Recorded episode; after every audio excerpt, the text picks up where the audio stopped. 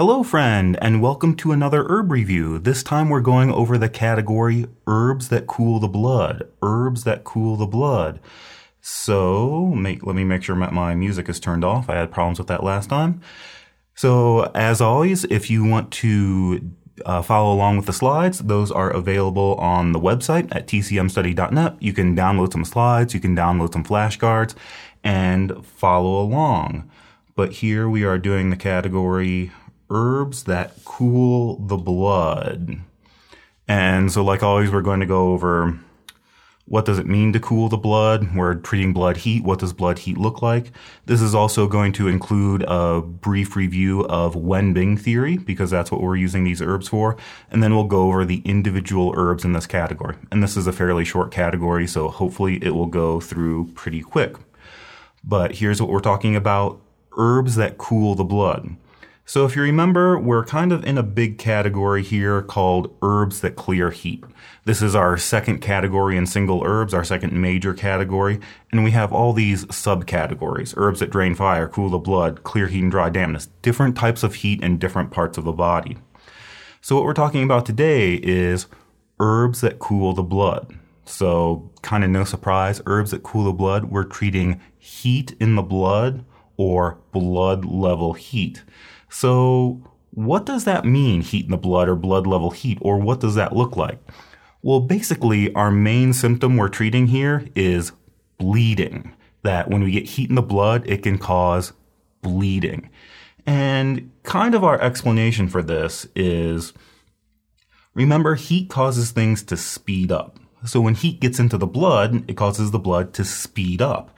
It turns out when we have enough heat there, the blood can speed up so much that it begins to move recklessly or frenetically or chaotically outside of the vessels. The blood is moving so fast it can't be contained in the vessels. It moves outside of the vessels, and we call that bleeding. And so that's one of our main symptoms of blood level heat is this bleeding due to the chaotic movement of blood.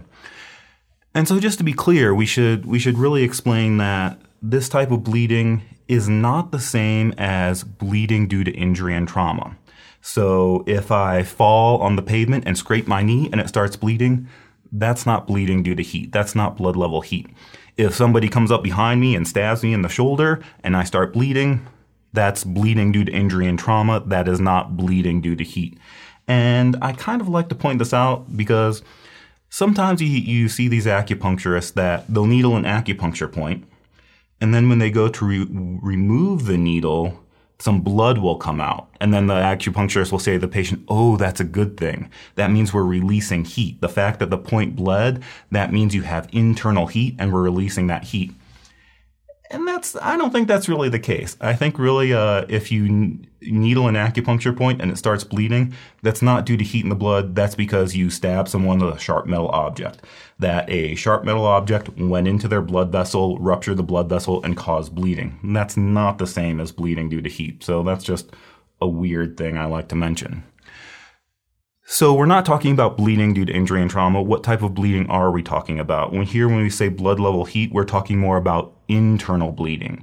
So think about things like nosebleed, vomiting blood, coughing up blood, blood in the urine, blood in the stool, even bloodshot eyes. Um, so not more about somebody stabbed you and I started bleeding. This is more think about somebody has tuberculosis and they start coughing up blood. That could be bleeding due to heat. Say somebody has a dysentery, diarrhea, dysentery, and now they have blood in the stool. That could be bleeding due to heat. Um, if somebody has a urinary tract infection and they have this frequent, painful, urgent urination, but they have blood in the urine, one possibility is bleeding due to heat. That's what we mean by blood level heat. Probably the most common one that we'll see in clinic is this can also include uh, issues with menstruation. So women's health issues. Uh, so Bensky will often use the term uterine bleeding, and people will be like, what does that mean, uterine bleeding? Well, here we're just talking about abnormal bleeding during or around menses. So if a patient has really heavy periods, we could say, oh, that's bleeding due to heat. Uh, don't quote me on this, but I think the normal amount is um, uh, a woman on her period, we expect to see like 30 to 100 milliliters per day. I guess if you have a Diva cup, you can actually like measure how many milliliters. But anyway, if it's uh, if a patient complains of very heavy periods, they have to change their pads really often. They have a lot of bleeding. One possibility is this is bleeding due to heat.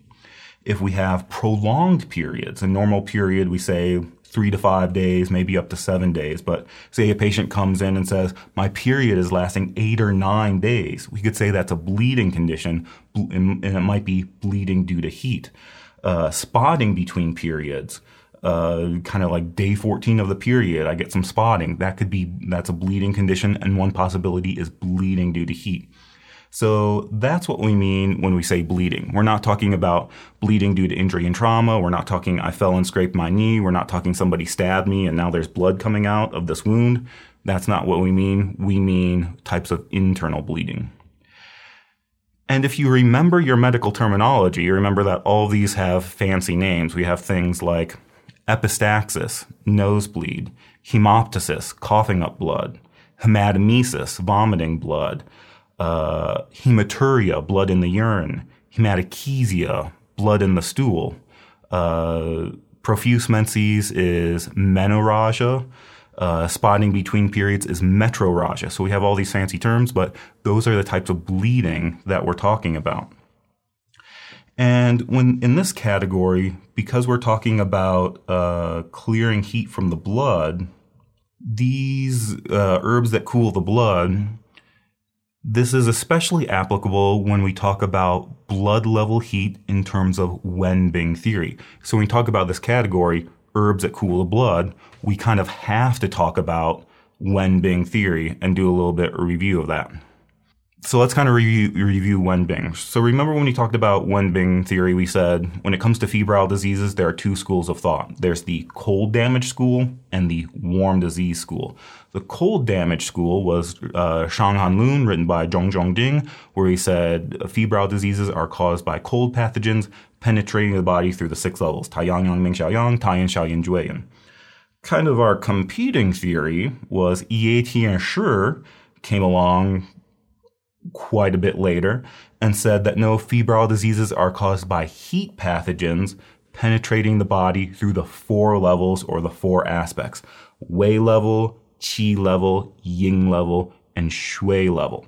And so that's what we're talking about when we're in this category herbs that clear heat. We're, of course, talking about the heat school of thought with these febrile diseases. So if you remember, we already talked about a Wei level heat. Wei, we can say Wei level or the defense aspect. Wei means defense. And heat at the Wei level is basically an external attack of wind heat. So if you remember, we talked about that. We had things like simultaneous fever and chills, but because it's wind heat, it's going to be more fever and less chills. Dry mouth, cough, sore throat was one of our key symptoms for an attack of wind heat, how we differentiate wind heat from wind cold. Uh, we might see things like eye problems, dry, red, itchy eyes. We might see certain types of rashes. We talked about like early stage measles. The pulse is going to be floating because it's an external attack. This is a very superficial level, so we feel the pulse on the surface. And the pulse is going to be rapid because we're dealing with heat. So again, Wei level heat is basically an external attack of wind heat, and the and we use the category cool acrid herbs that release the exterior. Herbs like Sangye, Juhua, or Bohe.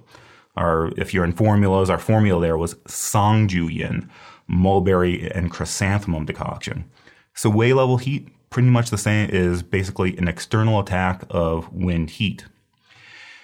If this heat attacks that superficial level, the Wei level or the defense aspect, and we're not able to get rid of it, it can penetrate deeper. When it gets deeper into the body, its next step is the qi level.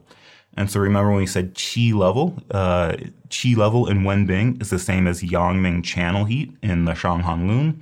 And so here our symptoms were the four bigs. Big fever, big sweat, big thirst and vexation, and a big pulse, meaning a rapid surging pulse. So for the for heat at the qi level, we used herbs from the category herbs that drain fire, specifically herbs like Shigao, gypsum fibrosum, and Zhimu, Anemarrhena We tend to we tend to use these two herbs together, and the formula here is Bai Hu Tang, white tiger decoction.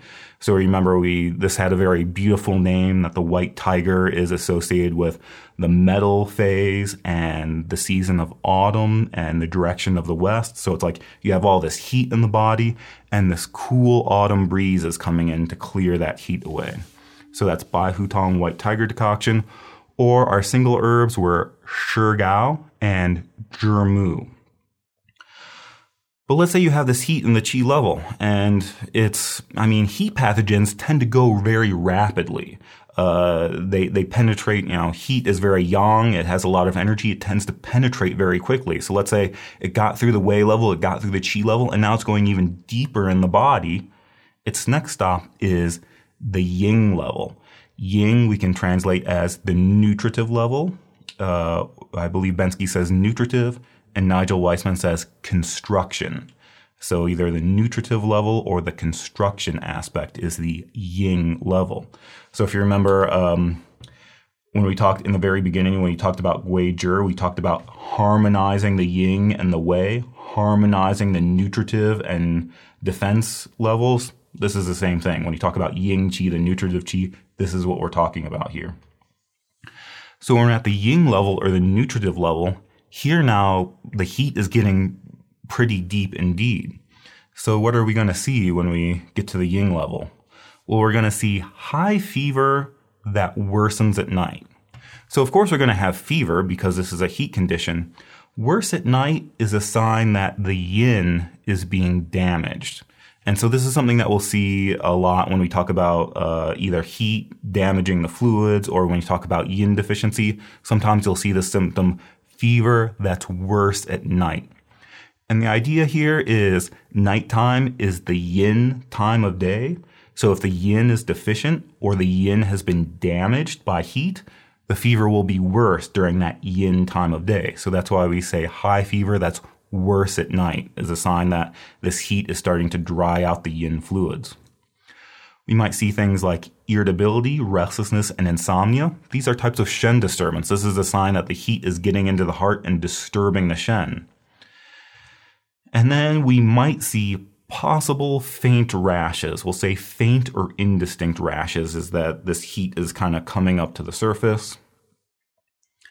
And then what's interesting here is we say a dry scarlet tongue. Dry, again, because the heat is uh, burning up the fluids and damaging the yin fluids. And then it's interesting that we say a scarlet is like a deep red tongue.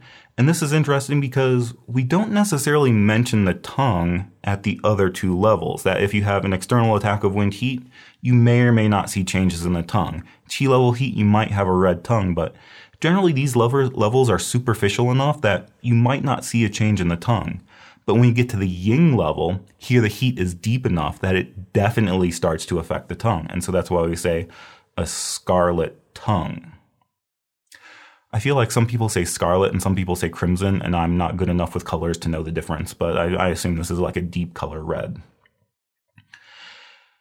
But let's say we get to the, we're at the Ying level, the heat is at the Ying level, the nutritive level, or the construction aspect. And again, this heat moves very quickly. Let's say we didn't get to it in time or our treatment didn't work and the heat moves deeper into the level, uh, deeper into the body.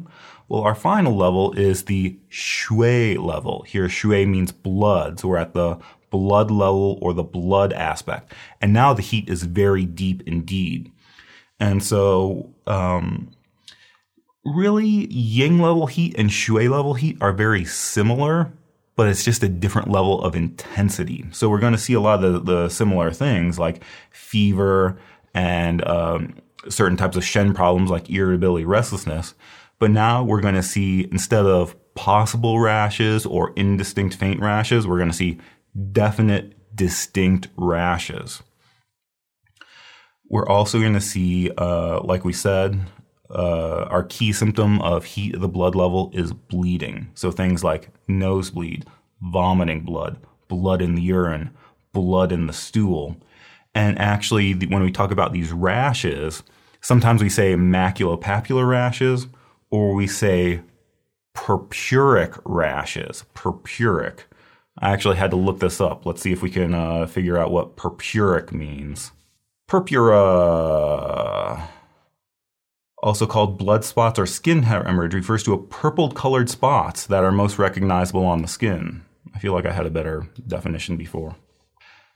But we can also see these types of rashes called purpura or purpuric rashes. And basically this, it looks like a rash. It looks like a purple rash, but it's basically bleeding under the skin. Again, it's this type of bleeding that the blood is moving frenetically or chaotically outside of the vessels. So we have this bleeding under the skin, but it looks like a purple rash. So that's another kind of symptom of bleeding where we might want to use herbs that cool the blood.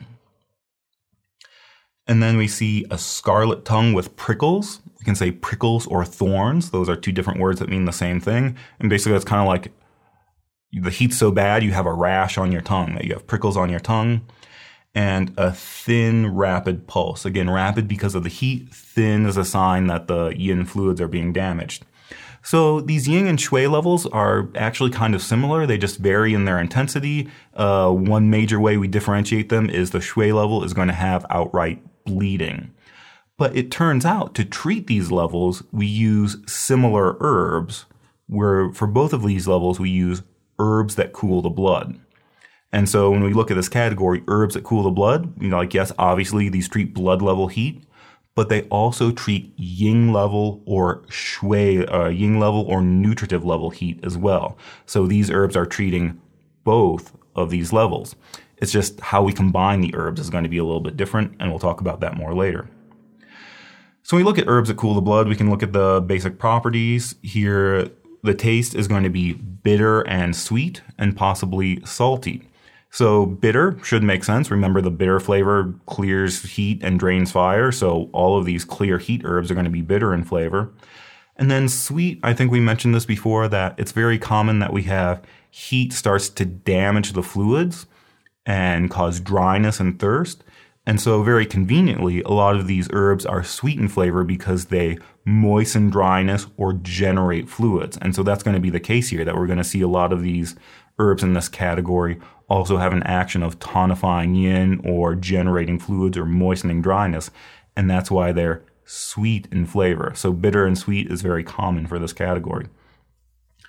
The salty flavor is interesting because there are a couple of ways we can explain this.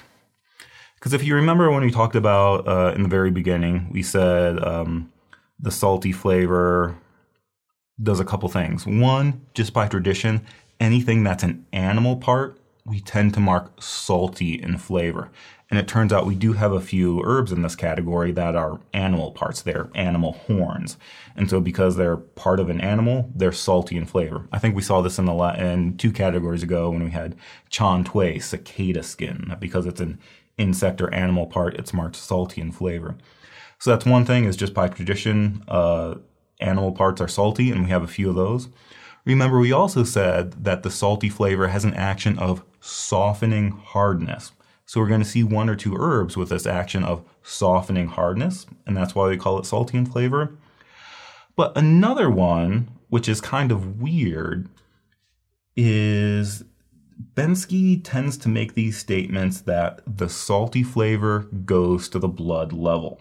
And I'll admit this was really confusing to me at first because when you look at the introduction of Bensky and he goes through the, the five flavors, he doesn't mention this at all. He just says salty flavor is softening hardness, salty flavor goes to the kidney, and he leaves it at that. But when we start looking at the commentary of the individual herbs, he'll often make this comment that uh, this herb is salty and the salty flavor goes to the blood level. So apparently, this was another aspect of the salty flavor that I was not aware of until I started digging through that part of Bensky. So that's going to be uh, another kind of attribute of these herbs. And so maybe you can just think that blood is salty, so salty herbs go to the blood level. So that's going to be common taste uh, of this category. Of, cor- of course, these herbs are going to be cold in temperature. We're clearing heat. We're clearing blood level heat, so they're going to be cold in temperature. Entering channels are going to be common ones are going to be liver and heart. And so basically, anytime an herb has anything to do with the blood, it tends to enter the liver channel because the liver stores blood. So anything to do with blood enters the liver channel. So in this case, clearing blood level heat, a lot of these herbs have you know, we're treating bleeding conditions, so that's another blood thing. But even beyond this category, when you talk about stop bleeding, invigorating blood, tonifying blood, anything to do with blood, that herb enters the liver channel. So here, since we're cooling the blood, these herbs enter the liver channel, also enter the heart channel. You can think that you can think that the heart also has to do with blood, that the heart organ governs the blood vessels, the heart moves the blood. But we can also think about when we talked about those symptoms of yin level heat and xue level heat, one of our symptoms were Shen disturbance, things like irritability, insomnia, even delirious speech. Your fever is so bad you start speaking incoherently, you're delirious. And so these are signs that the heat is affecting the heart. So it makes sense that these herbs enter the heart channel and clear out that heart heat as well. So we're going to see liver channel and heart channel.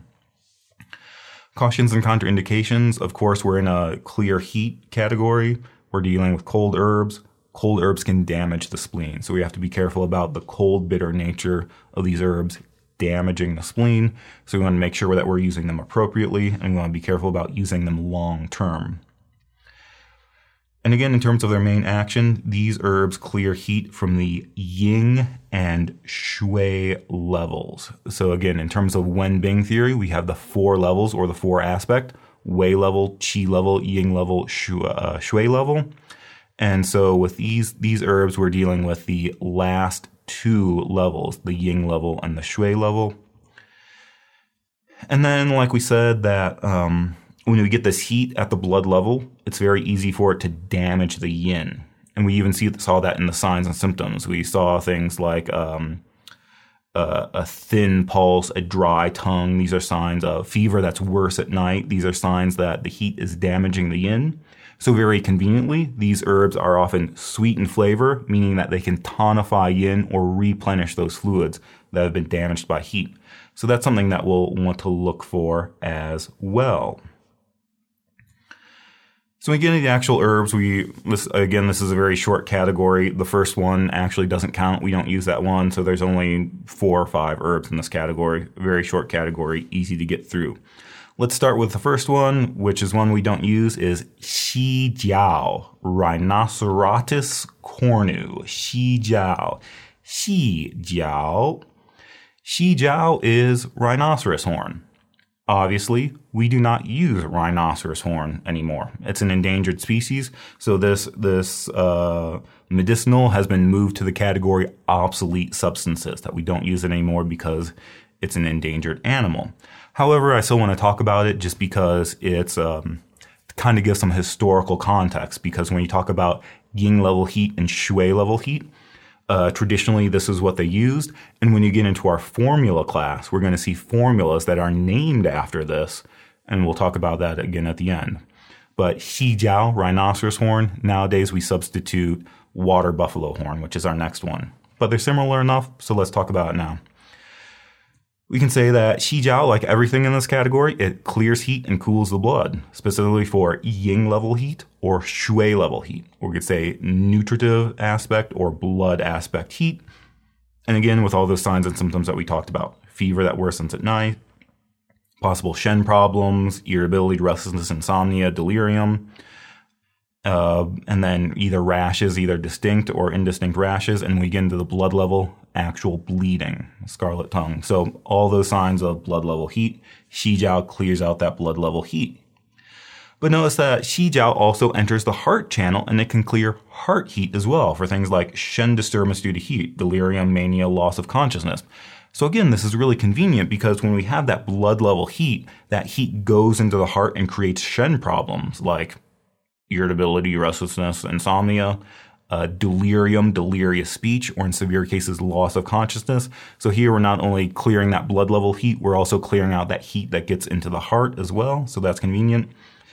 And it's so good at stopping heat. It can all uh, clearing heat can, can also clear heat and stop tremors. So sometimes we talk about heat stirring up wind, um, febrile convulsions, and things like that. So it can also stop those tremors.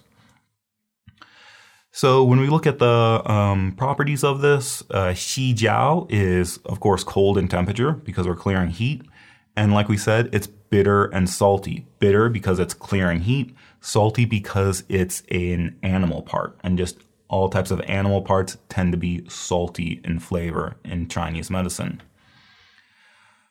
Enters the liver channel because it cools blood. Enters the heart channel because we're clearing out that heart heat. Stomach channel probably has to do with heat toxicity, but don't worry about that too much. The dosage is uh, quite small. This is a this would have been a very powerful herb, so we only need to use a very small amount of it. If we cooked it in decoction, we would use one and a half to six grams, or more likely we would grind it into a powder and swallow it as a powder. And so you just need a very small amount. And again, this is common when we're dealing with horns in Chinese medicine.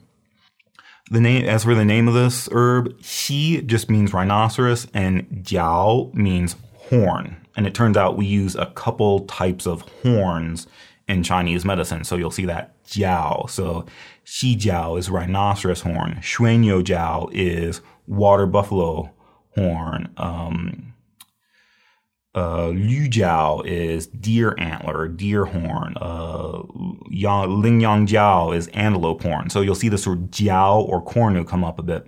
So Xi Jiao just means rhinoceros horn. And again, we don't use this anyone. We don't use this one anymore. Also, I just think it's it's kind of fun that we have a there's a rhinoceros emoji that I was able to use. But rhinoceros horn, we don't use this one anymore. So if we needed to use this herb, we would set instead substitute shui niu jiao, water buffalo horn.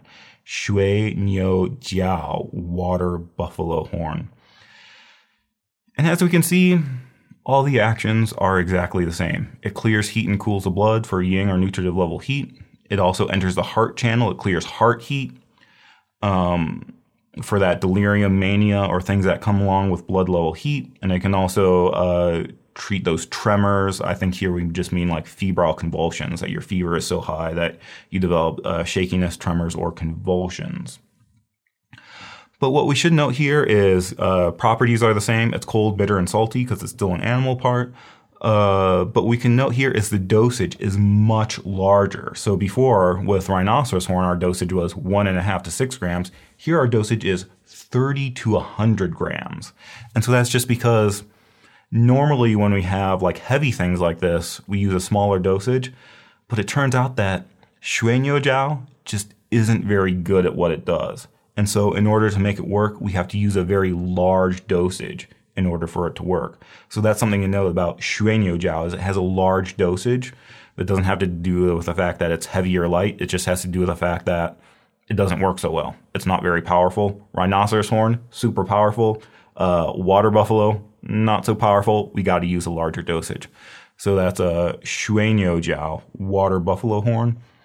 As for the name, shui just means water. Like when you talk about feng shui, like you're arranging your furniture, shui means water. When you talk about the water element, shui means water. So you can see that character there is the same as uh, the water element in the five phases.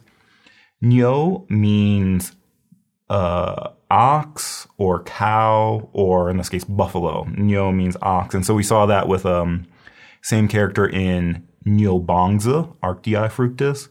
And we'll see that in actually in a couple other herbs like Niu Xi, ox knees. And so Niu means ox, and again Jiao means horn. So Shui Nyo Jiao, water cow horn. And again, I'm really impressed that uh, they have an emoji for water buffaloes. I guess water buffaloes are common enough in China that they made it into an emoji. So that's that's uh, these are kind of our major representative herbs for blood level heat in the Wenbing originally it would have been Jiao, rhinoceros horn. We don't use that anymore, so instead we use the substitute uh, Shuiniu Jiao, water buffalo horn for blood level heat in terms of the Wenbing. Our next one is Shengdi Huang, Rehmannia radix. Shengdi Huang, Rehmannia radix.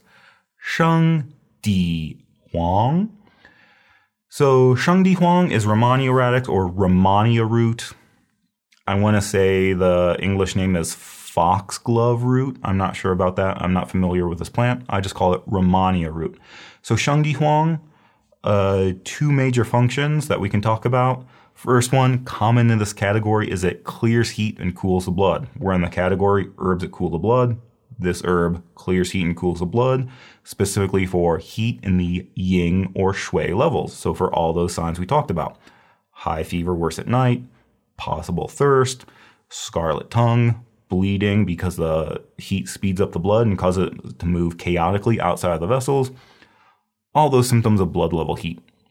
And it turns out in a lot of our formulas for this blood level heat, we combine Xijiao plus Shengdihuang. They kind of mutually reinforce each other, so it's very common to use these together. Either Xijiao and Shengdihuang or Shuiniujiao and Shengdihuang used as a pair to treat Ying level heat or blood level heat.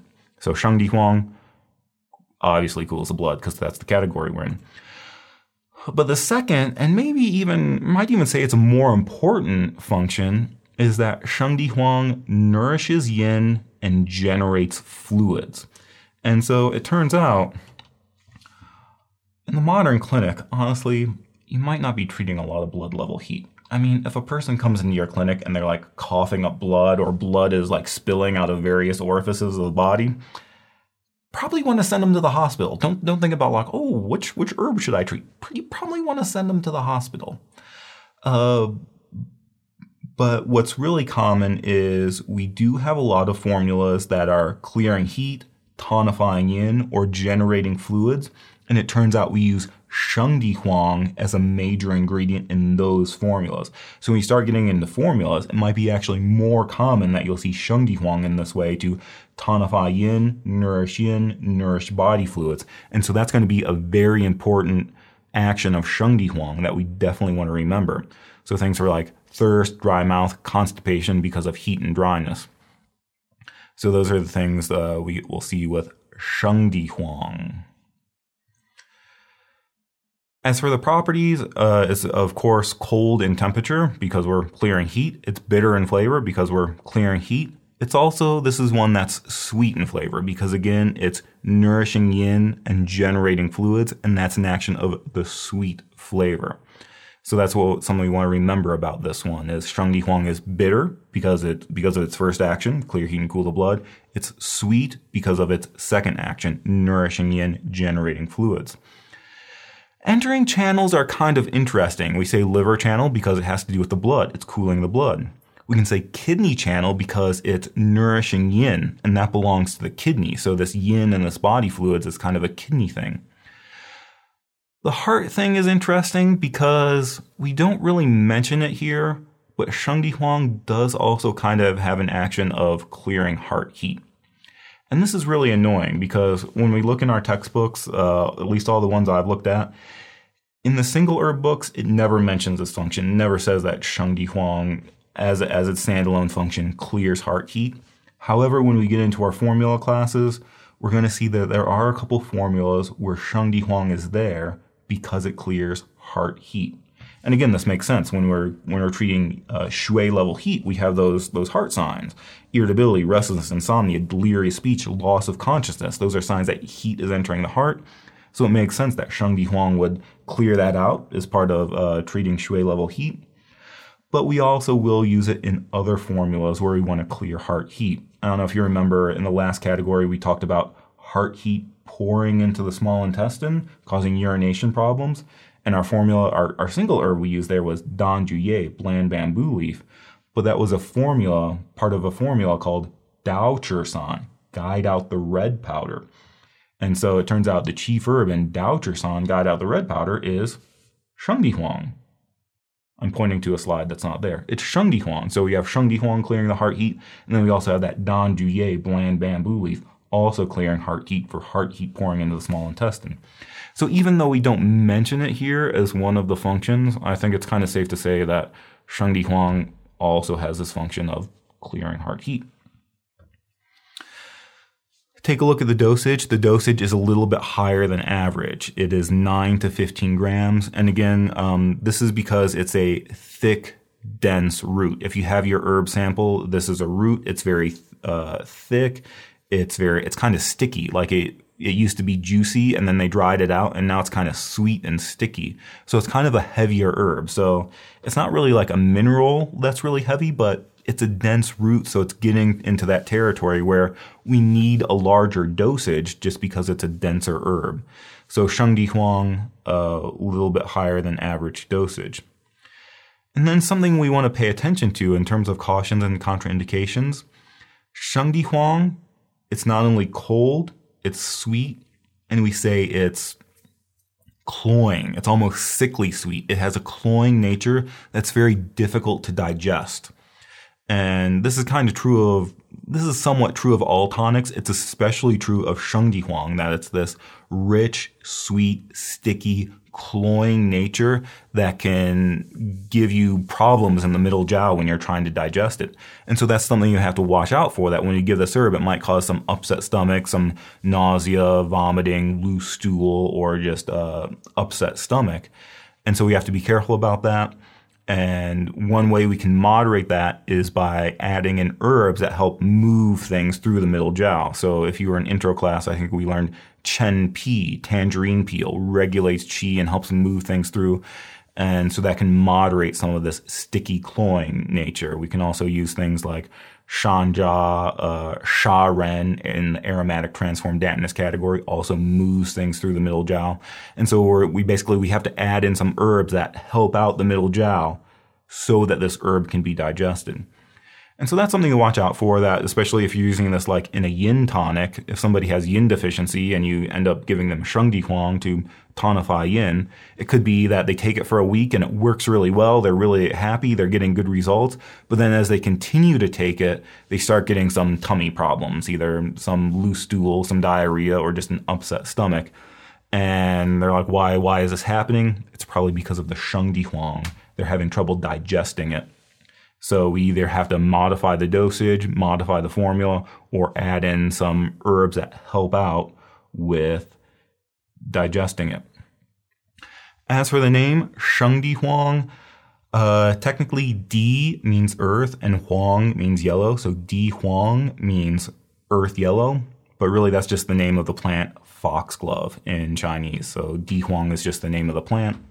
I'm not sure the meaning has has much significance we should pay attention to the first character there is sheng. In this uh, context, sheng means raw. So this is raw Rehmannia root. And we need to point that out because later we'll learn cooked Rehmannia root or prepared Rehmannia root called Shudi Huang. If you go back to our video on Pao Zhi, the methods of preparation, we said that sheng means raw, shu means cooked or prepared. So later in the tonify blood category, we're going to learn Shudi Huang, prepared Rehmannia root. And that one is steamed in wine and then dried, and that gives it an action of tonifying blood. It, it makes it a little bit warmer in temperature because you're cooking it, but it also gives it this action of instead of cooling the blood, it tonifies blood. So we need to be able to differentiate between Shengdi Huang, raw Rehmannia, and Shudi Huang, prepared Rehmannia but that's something we'll get into later. So for now, we can just say Shengdi Huang Raw Rehmannia. It's in the cool the blood category, also tonifies yin. And a lot of times when people refer to this herb, they'll just drop off the last character, character and they drop off the Huang and they just call it Shengdi. So if somebody says Shengdi or Shudi, just know that they mean Shengdi Huang or Shudi Huang. It's very common that we just drop off characters when we talk about herbs. So that is Shengdi Huang Rehmannia radix. Two major functions. It cools the blood for blood level heat. We often combine it with those rhinoceros horn or water buffalo horn to treat ying or xue level heat. And also a very important function is it nourishes yin and generates fluid. So that is Sheng Di Huang. Next is actually a very similar herb, Xuanshen Xuanshen scrophularia radix. Pay attention to the Latin name here, scrophularia radix. Xuanshen, Xuanshen, scrophularia radix. So again, when we look at at least the first two functions, looks very similar to Shengdi Huang. This clears heat and cools the blood to treat blood level heat, like every herb in this category. So we didn't mention it, but we mean those same symptoms of Ying level heat or Xue level heat high fever worse at night, irritability, restlessness, insomnia, delirium, possible faint rashes or definite distinct rashes, and bleeding. So very similar to Shengdi Huang in that regard. It also nourishes yin and generates fluids, same as Shengdi Huang. Here we might say if it has a specialty, we would say it's for the aftermath of a warm disease where we have dryness. Again, this heat is coming in and damaging the yin, damaging the fluids. So we can have things like dry cough, constipation, or irritability. And so it's kind of like we had one of these febrile diseases. We had uh, heat came in and attacked us at the wei level or the qi level or the ying level, and we had all this heat, and this heat was damaging the yin. We uh, used our herbs and we got rid of the heat, so the heat is gone, but we still have this damaged fluid that we have to deal with. So we have these lingering symptoms of dryness, like dry cough, thirst, and constipation. So that's what we mean here when we say nourishes yin and generate fluid for the aftermath of warm disease. We're talking about we got rid of the heat, but we still have this uh, dryness lingering around. So that's when we use Xuanshen scrophularia radix. What's also interesting about this one is it can soften hardness and dissipate nodules, especially for nodules in the throat, for things like swelling of the throat, lumps in the neck, and goiter and scrofula. So remember that the Xuanshen is scrophularia radix and it's good for scrofula. I believe scrofula is specifically um, something that happens with tuberculosis. When you get tuberculosis, you get this bacterial infection, goes into the lung, and then it causes swelling of the lymph nodes in the neck. So I think scrofula is very specific, but we really just mean any kind of ne- uh, lumps or swellings in the neck, like goiter or uh, throat pain and swelling in the throat. So you can say scrophularia radix, uh, scrophularia, street scrofula, but just think neck symptoms, including painful throat and swelling of the throat. And so what's interesting here is uh, taste and temperature similar to Shengdi Huang. It's cool in temperature. It's both sweet and bitter. Bitter flavor clears heat. Sweet because it nourishes yin and generates body fluids. But we also say it's salty in flavor. It's salty in flavor because it has this action of softening hardness. So, at least for me, that's a question I like to ask a lot is what is the taste and temperature of Xuanshen? Because when I ask you what's the taste and temperature of Xuanshen, what I'm really asking you is do you know the functions of this herb? That if you know it clears heat and cools the blood, you should be able to know that it's bitter in flavor. If you know that it nourishes yin and generates fluids, you should know that it's sweet in flavor. And if you can remember that it softens hardness, then you know that it's salty in flavor. So when I ask you, what's the taste and temperature of Xuanshen, I'm really asking, do you remember the functions of this herb? So that's Xuanshen scrophularia radix. The name of this herb, Xuan, I believe in this context means dark. I think it can also mean like hidden or something like that, but here it just means dark, referring to the color. And Shen means root, like ginseng is renshen, man root. So here, Xuan means dark, Shen means root. This is dark root.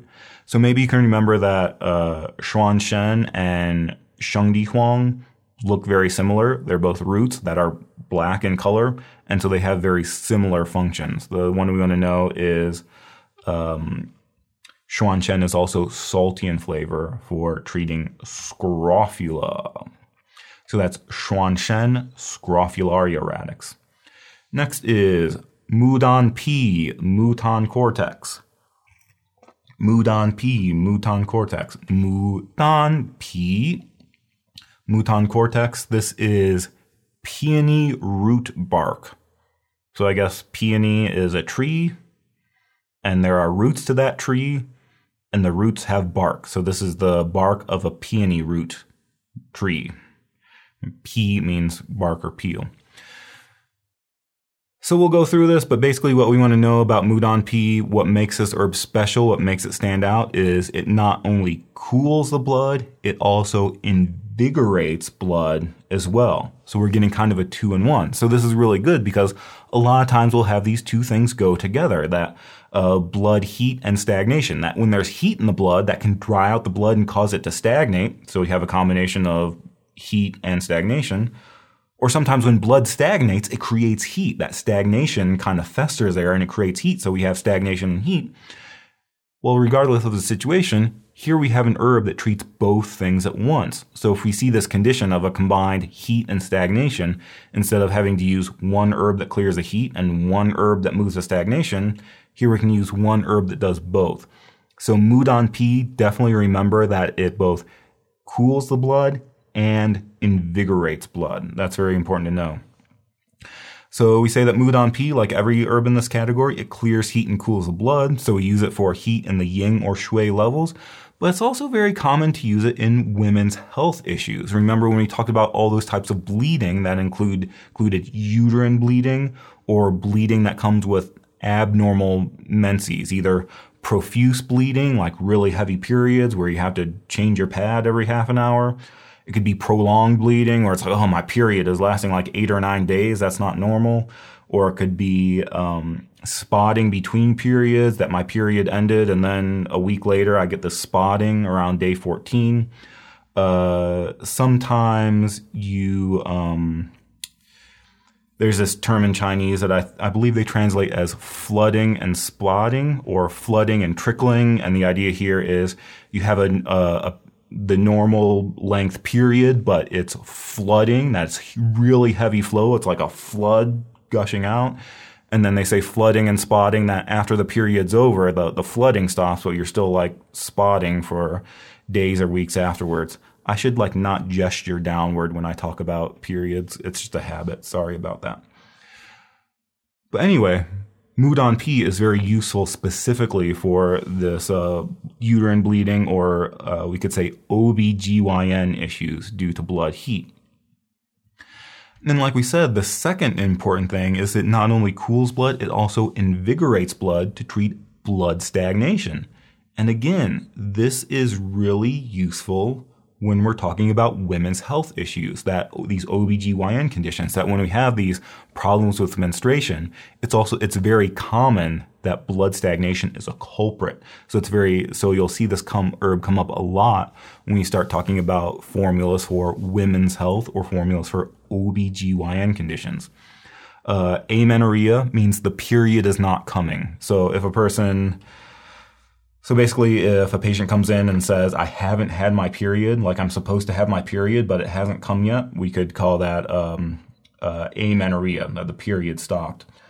And basically, here there are two, there are usually two possibilities. Either there's blood deficiency, there's not enough blood to produce a period, or there's blood stagnation, meaning the blood is there, but it's stuck and it's not coming out. So the patient comes in and says, I haven't had my period.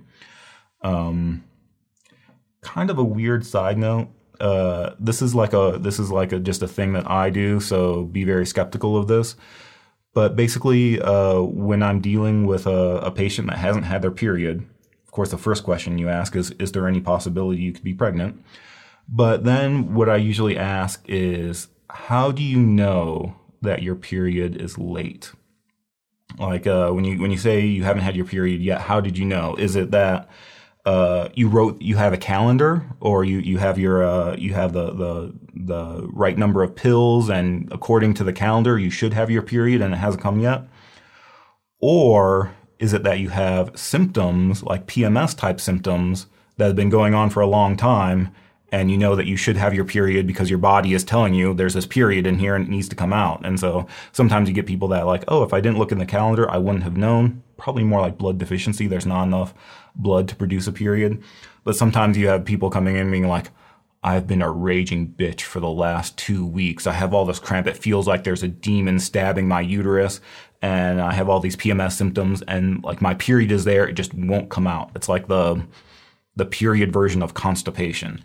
And that I would say is more like blood stagnation. And you just have to figure out what's causing the stagnation. Is it just blood stagnation? Is it cold stagnation? Anyway, kind of a, a weird tangent. But what we want to know is Mudan Pi is going to be very useful for treating OBGYN conditions because it does two things for the blood. It cools the blood and it also invigorates blood. And then after that, uh, Mudan Pi is a cold bitter herb, so it just clears various types of heat in the body. So we can say it clears liver heat, especially liver heat that's flaring upward. So we say ascendant liver heat or liver yang rising, headache, eye pain, uh, uh, dysmenorrhea, painful menses because of heat. Um, so this can clear out that liver heat. One example of this would be we have our our most famous formula for liver qi stagnation is called Xiaoyaosan, free and easy wander decoction, or rambling powder. So Xiaoyaosan is very good for liver qi stagnation. Well, it turns out if your patient has liver qi stagnation and that's causing heat, that qi is stagnant and it causes heat and causes the heat to flare upward, we can modify Xiao Yao San, and it's called Jia Wei Xiao Yao San, or more descriptively, Dan Yao San. So here we have the San, treating liver qi stagnation, Zhi clears heat, and Mudan Pi clears heat as well. So when we say Dan Zhi, Dan means Mudan Pi, Zhi means Zhi and Xiao Yao San. So that's a, uh, we'll use this herb in conjunction with uh, herbs that move liver qi to take care of that heat. So that would be one example of using Mudan Pi to clear liver heat. Clears deficiency heat. Again, we're um, we're going to see this come up in a lot of our yin tonifying formulas like Liu Wei Di Huang Wan, six ingredient with Rehmannia pill. That it's going to be there because it clears some some heat, some deficiency heat. So we'll combine this with yin tonifying herbs also drains pus and reducing swelling. You can use it topically. You can use it for large intestine. Yeah, that's that's technically true. Um, we do have a we do have a couple formulas when we st- start talking about large intestine abscess or appendicitis. The Mudan Pi does come up in there, so that's that's true. But it's I'd say this is a more special case.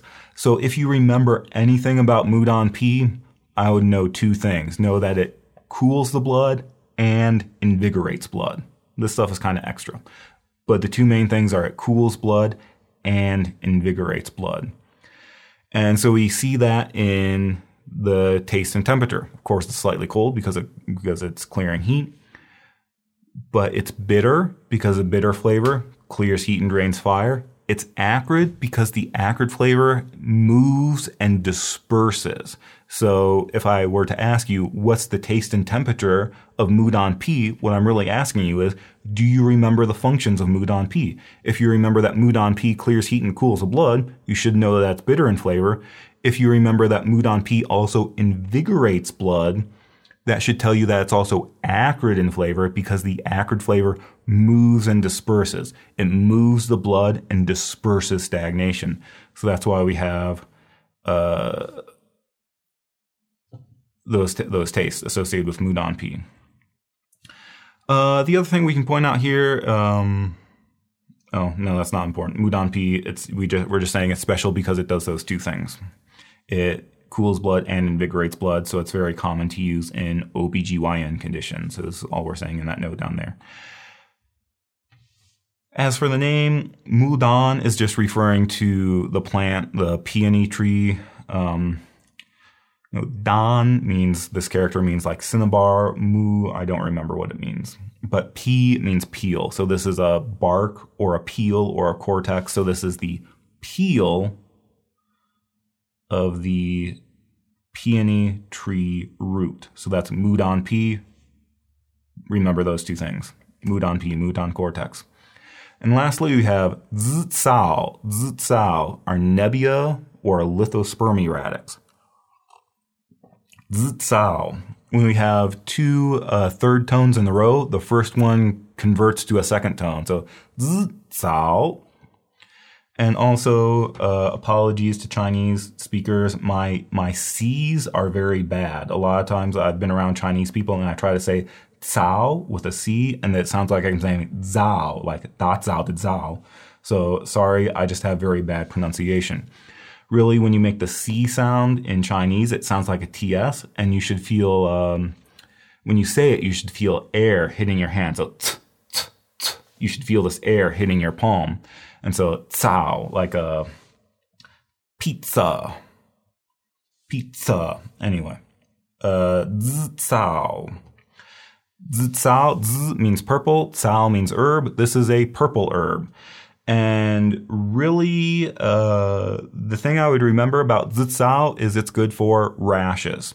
So if you see zicao, think skin conditions, itchiness, and rashes. You can even remember that zicao means purple herb, zi means purple, so it's especially good for purple rashes. Or like we talked about those purpura or purpuric rashes, which are it's bleeding under the skin. But so zicao good for purple rashes or really any type of rash. So zicao, like everything here, um, it cools the blood. This one, we actually say it cools blood and invigorates blood. Um, yeah, it does. This is this is kind of a, like an annoying thing that people argue with me about. It turns out in Bensky, like at the be at the beginning, he has this key characteristics, and in his key characteristics, he said it cools and invigorates blood. But then when he starts elaborating on the functions, he never mentions invigorating blood again. So it's it's like it's technically there, but I'm not really sure you'd use Zicao as a major blood invigorator. Certainly not the way you would use Mudan Pi. So we, we can say it cools blood and invigorates blood, but it's not as strong as Mudan Pi. But its specialty in cooling blood is treating rashes. Remember we talked about um, these dark purple rashes that's like bleeding under the skin. So we can say skin eruption and rashes due to uh, heat in the blood or fire toxin. Uh, so yeah, specialty is rashes. We can also say it moistens the large intestine and promotes urination. Yeah, it does that.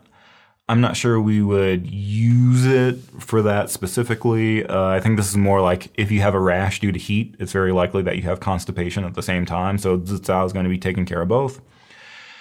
And then we can also say it treats damp heat skin problems for itchiness, and rashes. So, kind of the uh, overlying theme here with Zicao is it's good for skin problems and rashes. Whether we're talking about blood level heat, whether we're talking about fire toxicity, or whether we're talking about damp heat, whatever the type of heat, Zicao is good for rashes. So, here we can say um, vaginal itching. We can even say burns, that Zicao is good for burns, sores, or diaper rash. And so here we have this note here. Um, a couple things about Zicao and rashes, and maybe this can help you remember that Zicao is good for skin problems. Number one, uh, is good for, um, it's kind of used as like a home remedy for diaper rash.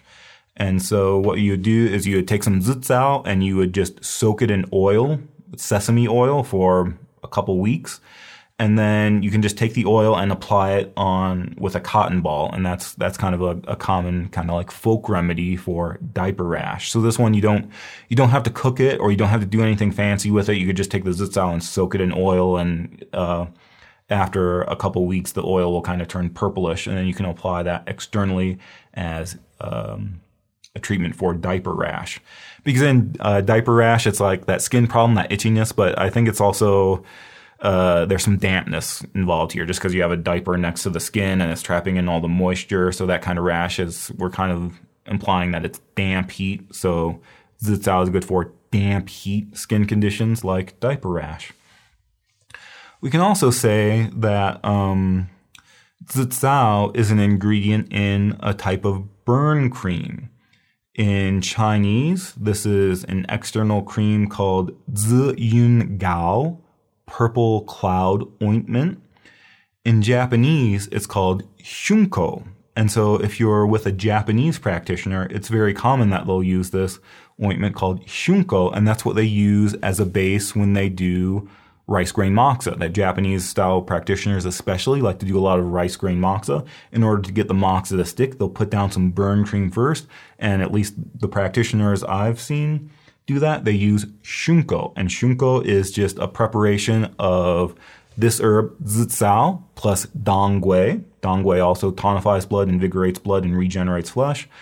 And you um, cook them in oil, and then you add beeswax to kind of make it a little bit more solid, and that makes an ointment that you can spread on the skin. And so that can be used as a burn cream. That can be used for uh, other types of skin problems because it's clearing heat, cooling the blood invigorating blood and regenerating flesh. So we can use that topically as like a, a burn cream. I would say like if you're actually treating burns, it's it's okay, it works, but if you can get the Qing Hong Wan, that stuff works better. The the stuff in the little red can. I, for burns, I actually like that better, but some people, a lot of people do use Zi Yun Gao, Purple Cloud Ointment, or Shiunko uh, as a burn cream. So as for the name, Zicao, like we said, Zi means purple, Zao means grass or herb, so Zicao is purple herb. I think Zi, we're going to see the, uh, the colors come up a lot. I think so far we, we've seen Zisuye, purple reviving leaf, so Zi means purple.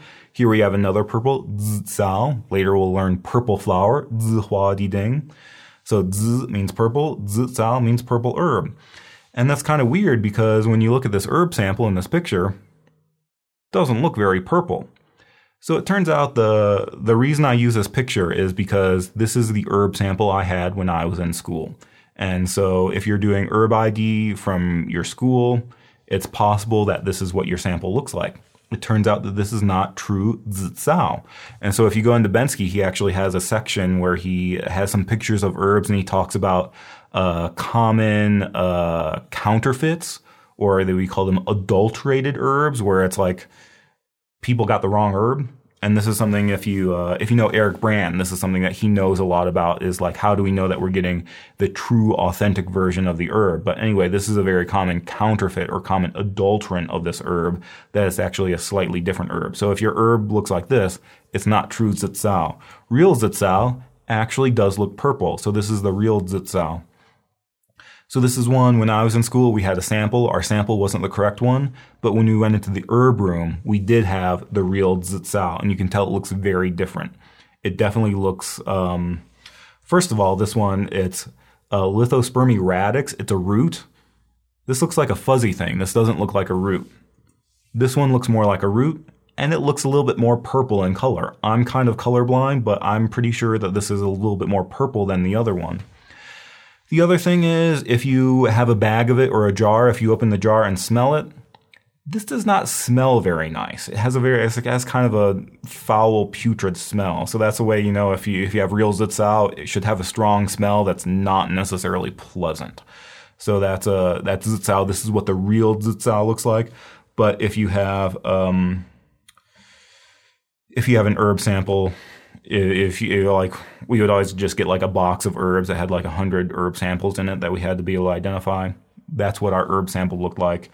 If you go to an herb shop and your herb looks like that that's not real zicao that's counterfeit zicao so after that um, we can maybe talk about some formula applications of these herbs because like we said, this herb, this category, uh, herbs that cool the blood, the most famous application of these herbs is in our Wenbing theory when we're talking about heat going through the four levels or the four aspects Wei level, Qi level, Ying level, Xue level. We use these herbs for both the Ying level and the Xue level. So even though we call the category herbs that cool the blood, yes, of course, we use it for blood level heat, but we actually use it for nutritive level heat as well it's just the difference between Ying level and Xue level is just going to be what other herbs we combine it with. Our treatment principle is a little bit different. And so this is a little bit extra, but just maybe to give you some additional understanding, we can talk about some of the formulas that um, that we use for Wenbing conditions. So uh, when it comes to nutritive level heat, our main formula is Qing Ying Tang, clear the Ying level decoction or clear the nutritive level decoction. So uh, hopefully this is one of the easier ones where when you get to formula class, if you have a test and they're like, what formula do you use to clear heat from the Ying level? Should be really easy. Pick the one that says clear the Ying level decoction. So Qing Ying Tang is clear the Ying level or clear the nutritive level decoction. And you can see our familiar herbs here. We have Xi Jiao was traditionally used. That was rhinoceros horn. So Xi Jiao. We would use Shui Niu Jiao, water buffalo horn. And we're using this pair, uh, Shui Niu Jiao plus Sheng Di Huang to clear that, to clear the heat from the nutritive or blood level. Xuan Shen was our one that's very similar to Sheng Di Huang. And so basically, um, we see our symptoms of Ying level heat high fever that worsens at night, severe irritability and restlessness, possible thirst. The reason we say possible thirst, this is kind of interesting. The possible thirst, it depends on is the heat completely at the yin level or is there still some lingering at the qi level? Because again, it's like traversing downward deeper into the body. So if we have some heat that's still lingering at the qi level, the patient will feel thirsty because remember, big thirst was one of our symptoms for qi level heat. However, once the heat completely leaves the qi level and is only in the yin level, then the thirst will disappear. It's like that heat is deep enough, it starts to steam the fluids up that the patient doesn't feel thirsty anymore. It's kind of weird, but that's one of our symptoms is possible thirst, delirium, and then we say faint or indistinct rashes. And again, we have a scarlet dry tongue and a thin rapid pulse for yin level heat. And again, we're using these herbs from the category herbs that cool the blood to treat this yin level heat. It just turns out that we're combining it with some other herbs that kind of vent things outward. So I don't think we've learned very many of these so far. Uh, we did learn Dan Zhu Ye from the Drain Fire category, but Jin Yin Hua, Lian Qiao are kind of like release the exterior herbs. And so what we're trying to do is we're clearing that heat of the yin level, but we're also trying to vent it upwards back into the qi level. So that's, we're using these uh, herbs, but we're also trying to use er- herbs that uh, push it up a level. Whereas when you get the blood level heat, our formula is Xi Jiao Di Huang Tang, rhinoceros horn and Rehmannia decoction. So again, hopefully this is pretty simple. If anybody asks you, what are the chief ingredients in rhinoceros horn and Rehmannia decoction, should be able to answer rhinoceros horn and Rehmannia. So again, uh, we have this uh, these familiar herbs. We're again using uh, this pair of Xijiao and Shengdi Huang, so rhinoceros horn and Rehmannia to clear blood level heat. And here we're also using our herb Mudan Pi, uh, another herb from this category. So when we look at our symptoms, these are symptoms of blood level heat. We have fever, and our key symptom for blood level heat is bleeding, vomiting blood, nosebleed, blood in the stool, blood in the urine, rashes. And we're talking about uh, either maculopapular rashes or purpuric rashes, which is basically bleeding under the skin. Black tarry stool means there's blood in the stool. Um, possible delirium because the heat is affecting the heart scarlet tongue with prickles. The heat is so bad you got like a rash on your tongue even. So anyway, here we're, we're using those uh, very similar herbs, Xijiao and Shengdi Huang, but we're not combining it with those venting herbs. When it gets to the blood level, there's really no possibility to vent it back upwards. We have to treat it at the blood level. And it's actually really important that we're using Mudan Pi because remember we said that Mudan Pi not only cools the blood, it also invigorates blood. And so what's happening here is we have this heat at the blood level damaging the fluids, damaging the yin. So this heat is actually drying out the blood. And so we not only have blood level heat, we have this kind of dead, dried out blood. So it's not enough to just clear the heat. We also have to invigorate the blood. We have to get it moving. It's it's kind of sluggish. Um, so that's why we use Mudan Pi to invigorate blood. Chi Shao is another one that has similar properties that it cools blood and invigorates blood. So here with this one, we get to blood level heat, our treatment strategy kind of changes a bit.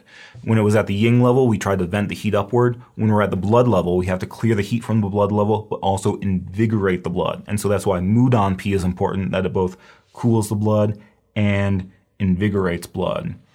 So if we do a summary, gee, I don't know if you can read that, but let's do a summary. Uh, we leave out Xijiao rhinoceros horn because technically we don't use that herb. According to Bensky, it's not in this category. It's moved to the category obsolete substances, which is an appendix at the end.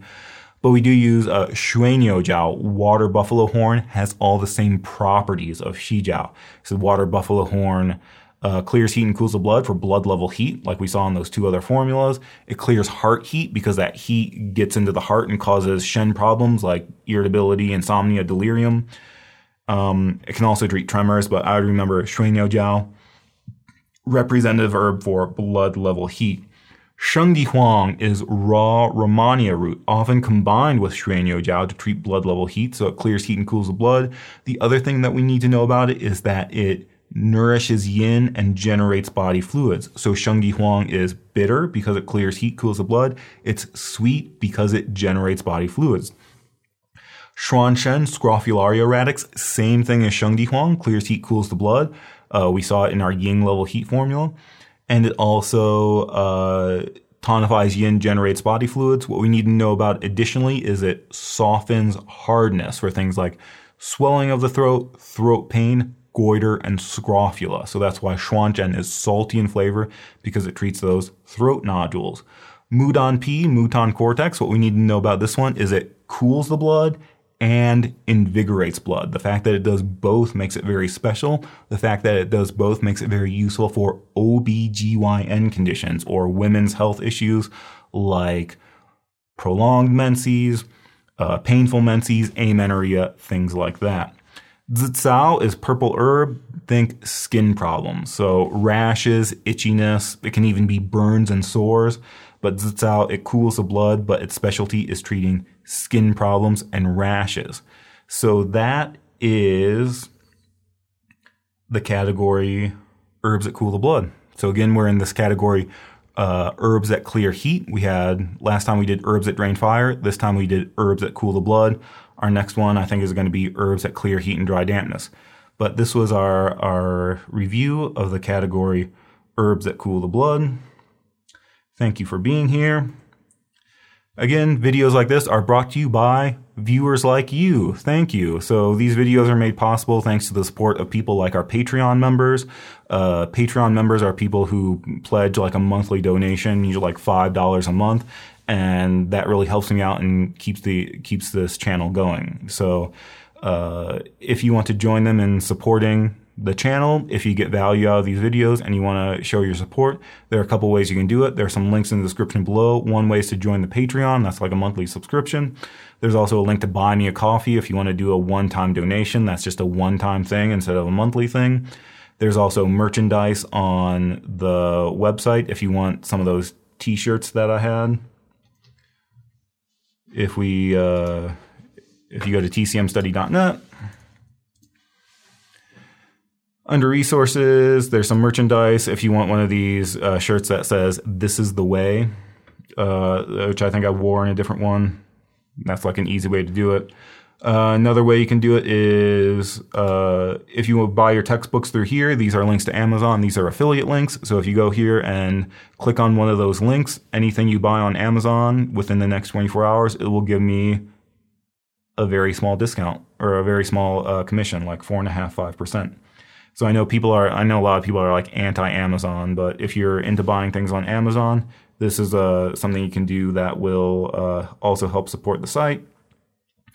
There also, we should mention that um, what we did here was a more thorough review of this category. So this would be like if you were in class, if you were taking an Herbology 1 class and you had a quiz on this one category, this is a very thorough review of this category if you're studying for year ends, if you're studying for your clinic entrance exams, or if you're studying for your boards, this is probably a little bit too in depth. If you want something that's a little bit quicker, just a quick review of all the herbs, there are also uh, review courses on the website. So if you go here, uh, go to review courses, there is one review course for single herbs that goes through all the single herbs, I think 283 single herbs.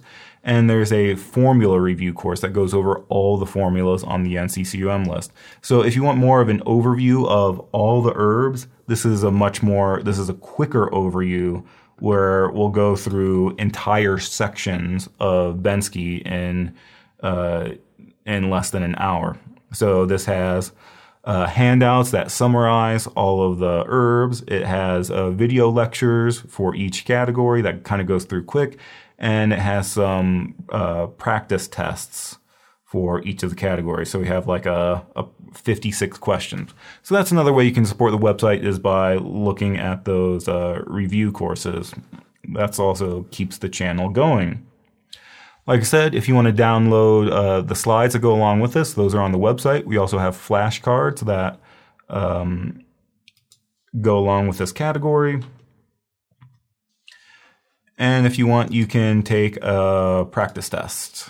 So I think if you go down here to herbs that cool the blood, uh, there are the slides here. There are flashcards. There are three versions of the of the flashcards. Some of them have pictures and little emojis on them. If you want to use up all your color ink, you can print those, or they're just black and white ones.